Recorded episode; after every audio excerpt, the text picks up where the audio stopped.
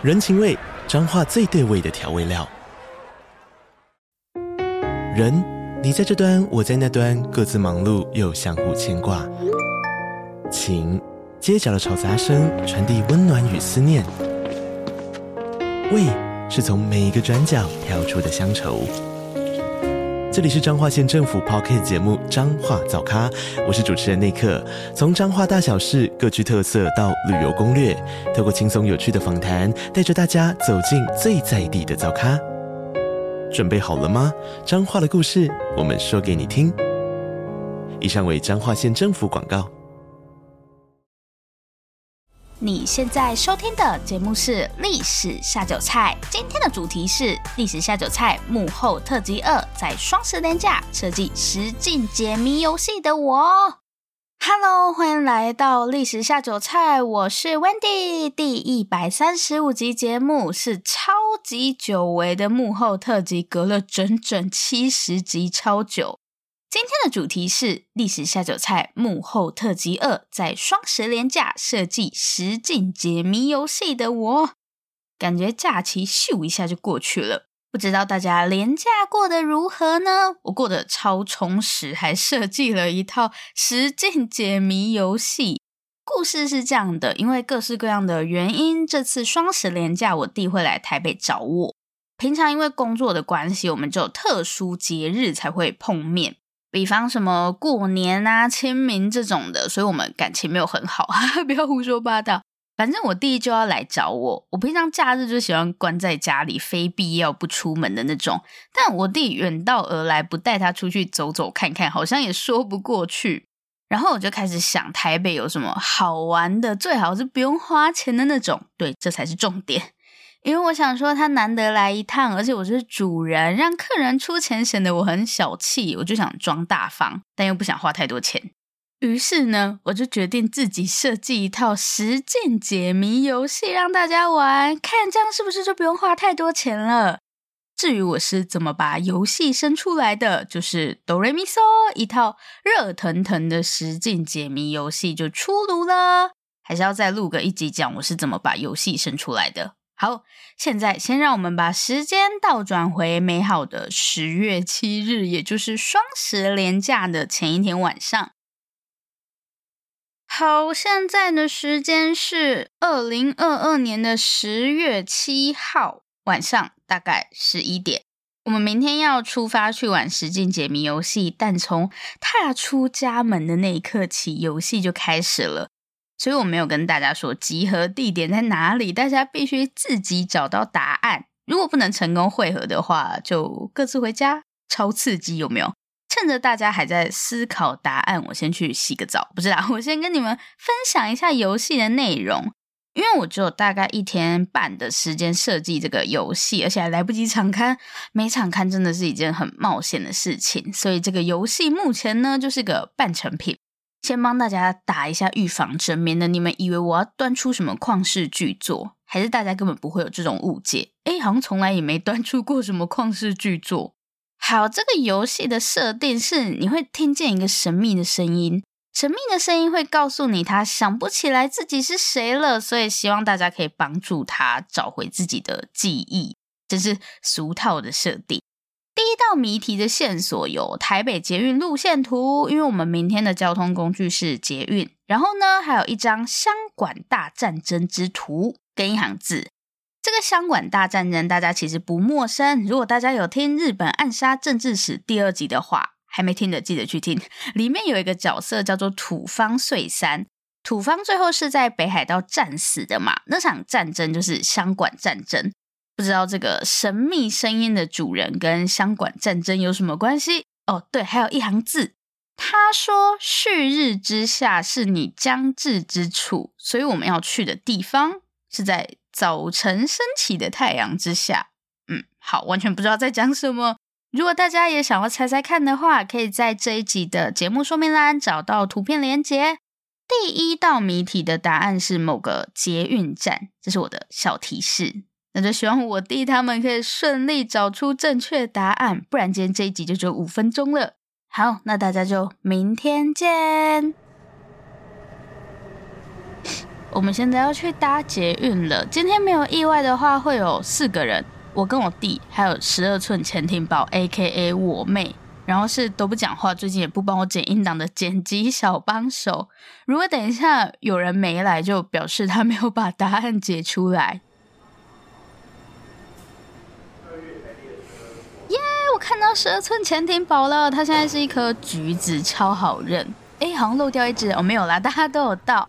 好，我们现在在呃台北捷运圆山站。为什么是圆山站呢？来，拿出我们的第一条线索——箱馆大战争之图。然后还有一行字是“旭日之下，是你将至之处”。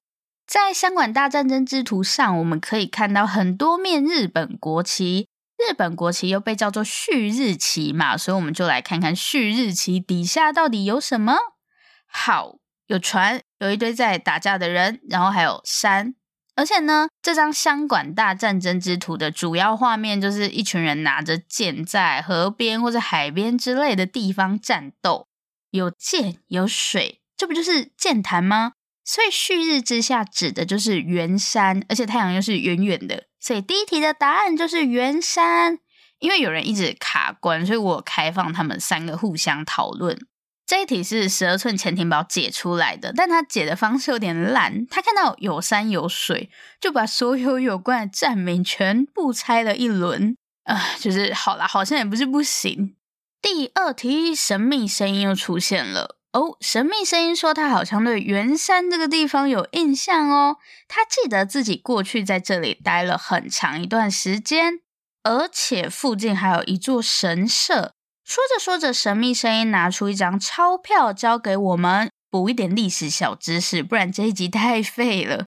来看一下神秘声音交给我们的这张钞票，大家不要小看这薄薄一张纸，反正你们也看不到，就有声音。好，这可是台湾最早的纸钞，它叫做台湾银行券。这个名字，呃，好。所以日治时期的台湾人不是花日元哦，我们有台湾银行券。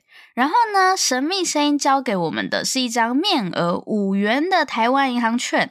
我来给大家描述一下，在钞票的左边是一间神社，右边就是一个大大的五。OK。神秘声音接着说了，他说他现在应该是不在神社那个地方了，因为周围的景色不像。神秘声音说，希望我们可以找找他在哪，然后他也想知道记忆中的神社怎么了。哦，对，很重要。他说他会给我们谢礼，这个很重要。好，这里还有一个小提示，神秘声音说我们跟他的距离是一张钞票的距离。到这里为止，就是第二题的所有线索。大家也可以猜一下，答案依然是某个捷运站。哎，他们马上就猜出来了，台大医院。对，答案是对，台大医院。好，我解释一下，我们现在不是在圆山站吗？给大家的台湾银行券是五元嘛？透过跟神秘声音的对话，我们可以知道神社应该是在圆山。台湾银行券刚好一边是神社，一边是数字五，所以我们要找距离圆山站五站的捷运站。我又把这个游戏做成赖机器人，所以输入正确的答案就会跳出下一题的题目。这一题的正确答案就是台大医院站。太好了，那我们就继续前进吧。下一题我是给了一张照片。提示是牛，魔的那个牛，要找一个在台大医院站附近的地点，所以他们现在正在到处找。然后刚刚在捷运上发生了一件令人很无言的事情，水球弟就是我弟啦，因为我给他们台大医院站附近的地图，所以刚刚他们就锁定几个地点，然后呢，水球弟就给我在那边 Google 上网就算了，他还把他查到的东西输进我那个赖机器人。结果就这么好死不死，还真的给他找到后面某一题的答案。其实不是某一题，是最后的解答。请问我们现在是要直接回家吗？然后我就说，那水球弟没有礼物了。我我现在又回到原本的这个状态了，这样子我还是有领奖的机会。他现在就在那边装死，当做没这回事。就那个牛哦，你看看你就选啊，真的出去了。他要去买干面。折村潜艇堡不知道去哪，随便不管他。好，我们现在哦，他他要去便利商店。好，我们现在在台湾博物馆的门口，这里有两只铜牛。我们先继续看下面的剧情。神秘声音说：“耶，太好了，终于见到我们了。”哦，原来神秘声音的主人是牛哦。可是这里有两只，那是哪一只？大家现在正在看牛，没人管我。牛先生说他现在知道自己在哪里了，对，就在台湾博物馆的门口。然后牛问我们神社还在不在？好，讲一下神社。根据前面的线索，我们知道在圆山有一座神社，这座神社就是台湾神社，它的位置就在今天的圆山大饭店。所以如果你想去看看，但也没有什么东西可以看了。如果你想去看看台湾神社当年的那个位置，不要在圆山站下车哦，其实剑潭站比较近，跟士林夜市一样。要去士林夜市，不能在士林下，圆山大饭店也不在圆山，就大家都在剑潭。这什么风水宝地？西元一八九五年，清朝在甲午战争战败后，就把台湾割让给了日本。但台湾人一点都不想被殖民，于是就开始武装抗日。所以日本殖民台湾的初期其实非常不顺利，甚至一度考虑要把阿嬷卖掉。哦，不是阿妈啦。我最近沉迷在魔法阿嬷，我要把你阿妈卖掉那个梗里面。好，因为台湾太难搞，日本甚至一度考虑要把台湾卖掉。当时前来接收台湾的其中一位将军是北白川宫能久亲王，名字那么长，一定不是普通人。没错，北白川宫能久亲王是日本皇族，虽然跟当时的明治天皇关系比较远，但。几年前刚刚退位的明仁天皇，明仁天皇的妈妈香纯皇后是北白川宫能久亲王的侄女。那这跟台湾神社有什么关系？因为台湾跟日本比起来比较热，奇奇怪怪的传染病很多，加上当时台湾的卫生环境也不是很好，北白川宫能久亲王来没多久就病倒，后面还直接挂掉。连日本都来不及回就死了。台湾神社呢，就是为了纪念北白川宫能久亲王而新建的。那台湾神社跟我们的牛先生又有什么关系？好，牛先生要讲话了。牛先生说：“刚刚那幅香馆大战争之图是跟着他最久的东西哦？难道这会是一条线索吗？”西元一九三五年，北海道的一个佛教团体为了纪念那些在箱馆战争中死去的士兵，就铸了一只铜牛送给台湾神社。面对台湾博物馆的话，这只铜牛现在就在博物馆门口的右手边。所以牛本来是在台湾神社的，但后面神社变成饭店，牛就被送到博物馆来了。刚刚不是说有两只牛吗？顺便讲一下另外一只牛的故事。大家来台湾博物馆一定会以为门口的两只牛是一对的，我一开始也以为他们是一对的，结果根本不是。左手边这只牛比我们刚刚介绍的那只小了几岁，是一个日本商人送给台湾神社的。到这里，大家可能会问了：日本人怎么那么爱送牛？然后相馆战争跟牛又有什么关系？送牛给神社算是一种惯例，这种牛叫做抚牛，抚摸的抚，顾名思义就是让你摸它的意思。在很多神社都可以看到抚牛，因为日本人相信只要撸一撸这个牛，就可以把身上的厄运啊、疾病全部转移到牛身上。所以对神社来说，这种牛也是一种消耗品吧。大家如果有想要送东西给神社的话，很多人就会选择送抚牛。那我们现在成功找到牛先生了，牛先生是不是就应该要给我们奖励？好，为了感谢我们，牛先生决定送我们。大家以为到这里游戏就结束了吗？就在牛先生准备把礼物交到我们手上时，一道黑影窜出，将牛先生撞倒在地，还顺便抢走了我们的奖励。看嘛，事情果然不会这么简单。嘿，牛，你现在打算怎么处理？说好的谢礼呢？诶，怎么变 不良少女？牛先生建议我们去把礼物抢回来，还很好心的告诉我们，犯人往博物馆的方向逃走了。唉，那就来去抓犯人吧。哦，等等，牛先生说，既然我们可以听到他的声音，那博物馆里的其他文物应该也可以听见我们的声音。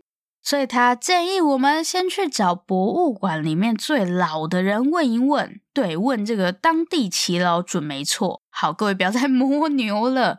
下一站，台湾博物馆。等等，我们就要进博物馆了，所以我要小声一点讲话。如果有什么要补充的，我可能就事后再录音吧。好，那我们买票进去吧。哎，我发现这里很吵，哎，让大家感受一下。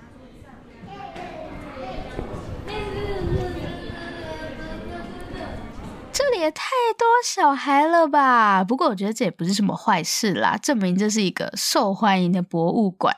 好，我们现在要开始找博物馆里面最老的人了。提示：答案是某个展览的名字。他们现在打算分头进行。等一下，那我怎么办？我跟着剪辑小帮手好了。这一题我要先跟着剪辑小帮手，因为这个人总能完美的避开所有正确答案。我们第一题的答案不是圆山站吗？剪辑小帮手看到箱馆大战争之图有剑有水，就说答案是剑潭。我那个时候还想说，哇，答案马上就被猜出来了。结果他讲完剑潭就没有下文了。圆山就在你旁边呢，你不能看看他吗？然后第二题答案是台大医院站，就圆山站往下数五站嘛。剪辑小帮手给我往上数，然后说答案是石牌站。逻辑是对的，但是正常人往上数发现不对，不是应该往下数吗？他发现十排不对，就没有然后了。我这个啊，不觉得这个人很奇怪吗？所以我要跟着他，他一定可以完美的跟答案擦肩而过。小帮手打算先从一楼开始。我们现在来到的展厅是水怪水栖爬行动物化石展。他果然没有辜负我的期望。我们要找博物馆里最老的人，化石，这是一个化石展。大家有没有听懂我的暗示？我不知道你们有没有听懂，但反正小帮手又再次错过了正确答案。他现在走在前面，然后一直说：“不可能是这个吧？这个是水怪耶！”不然你觉得答案是什么？有什么东西比化石更老吗？唉，他他他决定去二楼了，看来会花一点时间。帮大家点播一首贝多芬的《命运交响曲》。小帮手为什么有办法一直跟答案擦肩而过呢？这可能就是命吧。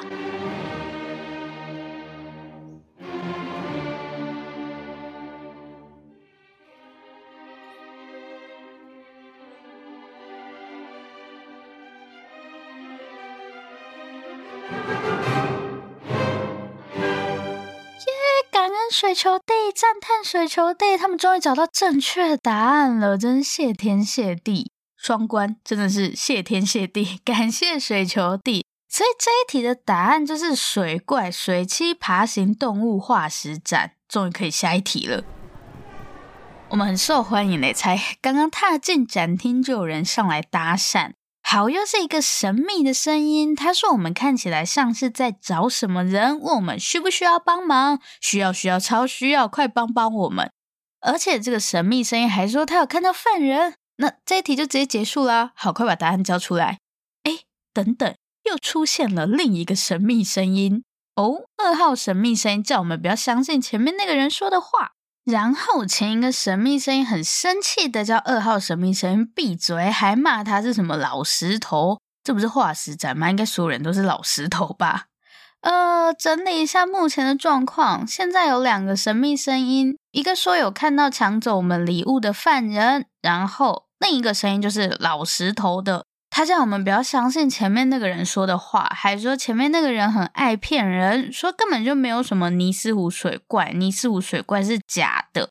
听到老石头说尼斯湖水怪不存在，第一个神秘声音突然整个大爆气，气急败坏的喊着自己就是尼斯湖水怪，自己没有骗人呐，不啦不啦，好啦，不然我们就用尼斯湖水怪来代称第一个神秘声音，意思就是尼斯湖水怪说他有看到犯人。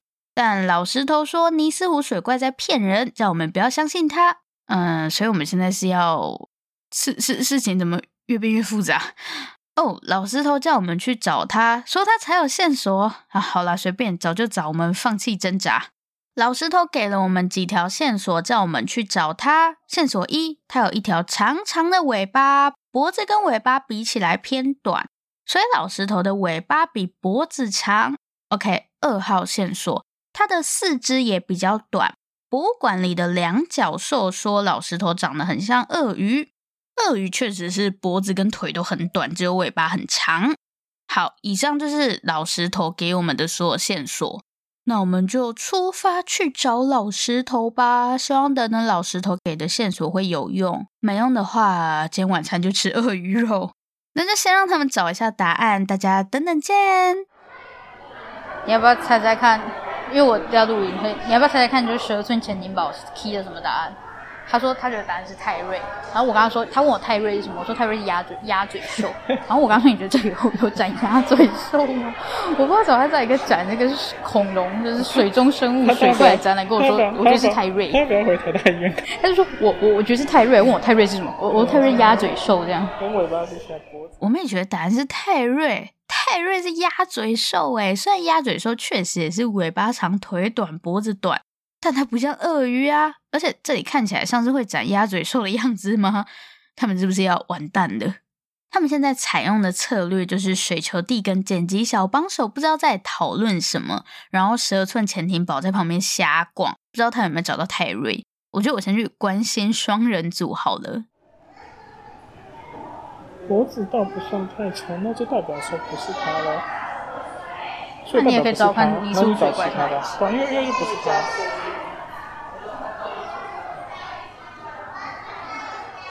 结果这边也没有进展，那我来跟大家讲故事吧，讲个关于化石的故事。讲到挖化石啊、考古什么的，一般我们都会觉得这是一个专业性很强的工作，对吧？就会觉得这是古生物学家们的工作，一般人怎么可能去挖化石？但其实，在西元十九世纪初的时候，捡化石是一种底层民众用来赚外快的活动，就是一些比较贫困的人，他们会利用闲暇时间去捡化石，然后再把捡来的化石拿去卖掉换钱。在那个时候，收集化石不是为了研究或是从事什么学术活动。化石就是长得比较特别的石头，可以买回家当摆设。这样，刚刚不是有个神秘声音一直自称自己是尼斯湖水怪吗？尼斯湖水怪到底是什么？目前还众说纷纭。有一种说法是认为尼斯湖水怪是没有灭绝的蛇颈龙。我们今天先不讨论未知生物，来聊聊蛇颈龙。历史上第一个发现蛇颈龙化石的古生物学家是一名女性，她叫做玛丽安宁。如果我现在什么都不说，让大家想象一下玛丽安宁这个人，她是在西元一八二一年发现蛇颈龙化石的。如果我什么都没讲，你们一定会觉得玛丽安妮应该出身不错，然后受过良好教育，对吧？但事实完全相反，玛丽安妮很穷，也没读过什么书。她收集化石不是为了兴趣，更不是为了做研究，她只是想赚钱而已。捡化石对她来说就是一份可以赚钱的工作。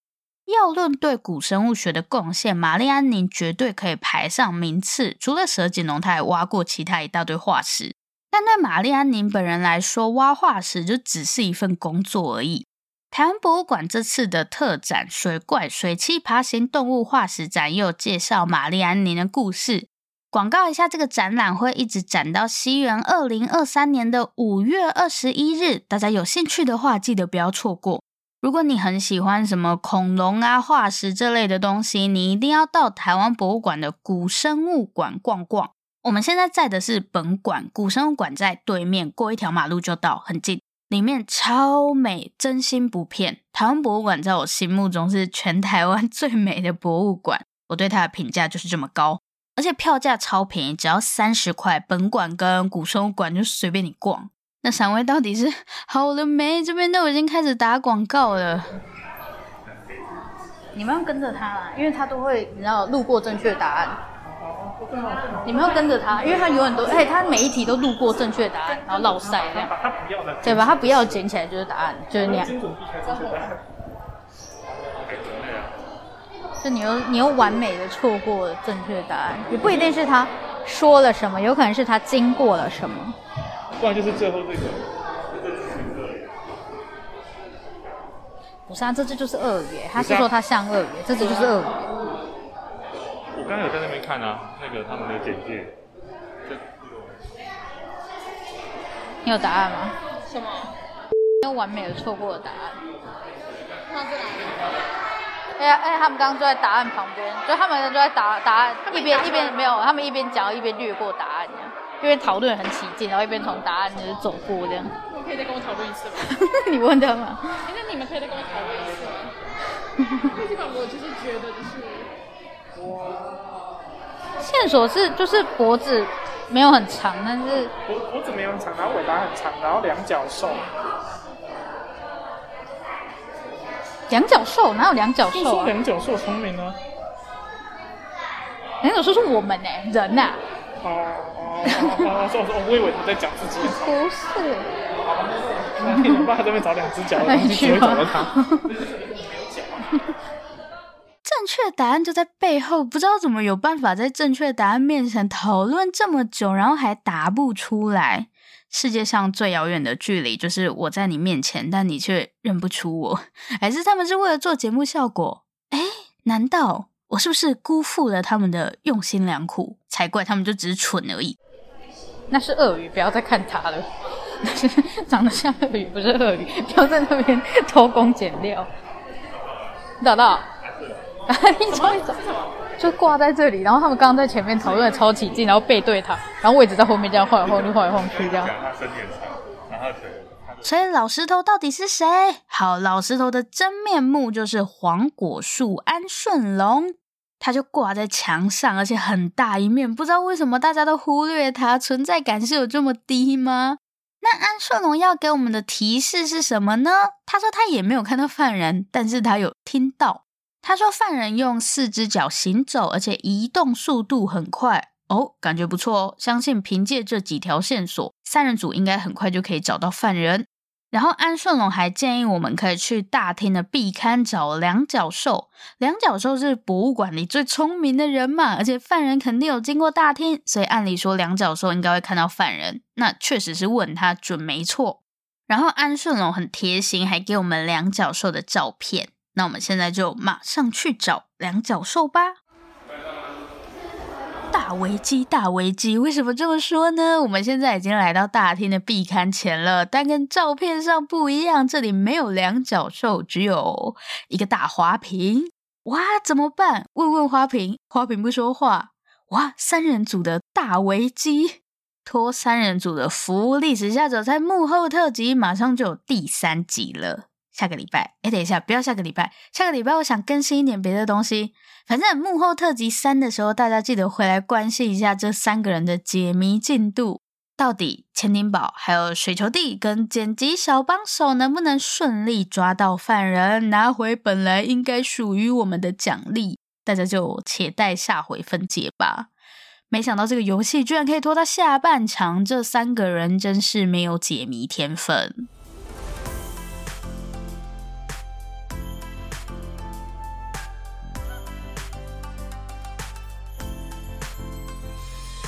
这里是历史下酒菜，我是 Wendy。今天没有重点整理，因为今天这一集根本毫无重点哦。广告一下，这个星期六晚上九点半有免费的直播讲座，详情大家可以参考这一集的说明啦。那如果喜欢我们的节目，欢迎订阅我们。最后，最后。哎，最后最后，如果你收听完本集节目，有任何的想法，希望与我们交流，或是有任何的建议心得，都可以留下你的评论，不要害羞，大方的留下评论。如果你真的真的很害羞，那就订阅我们吧。这里是历史下酒菜，我们下次见，拜拜。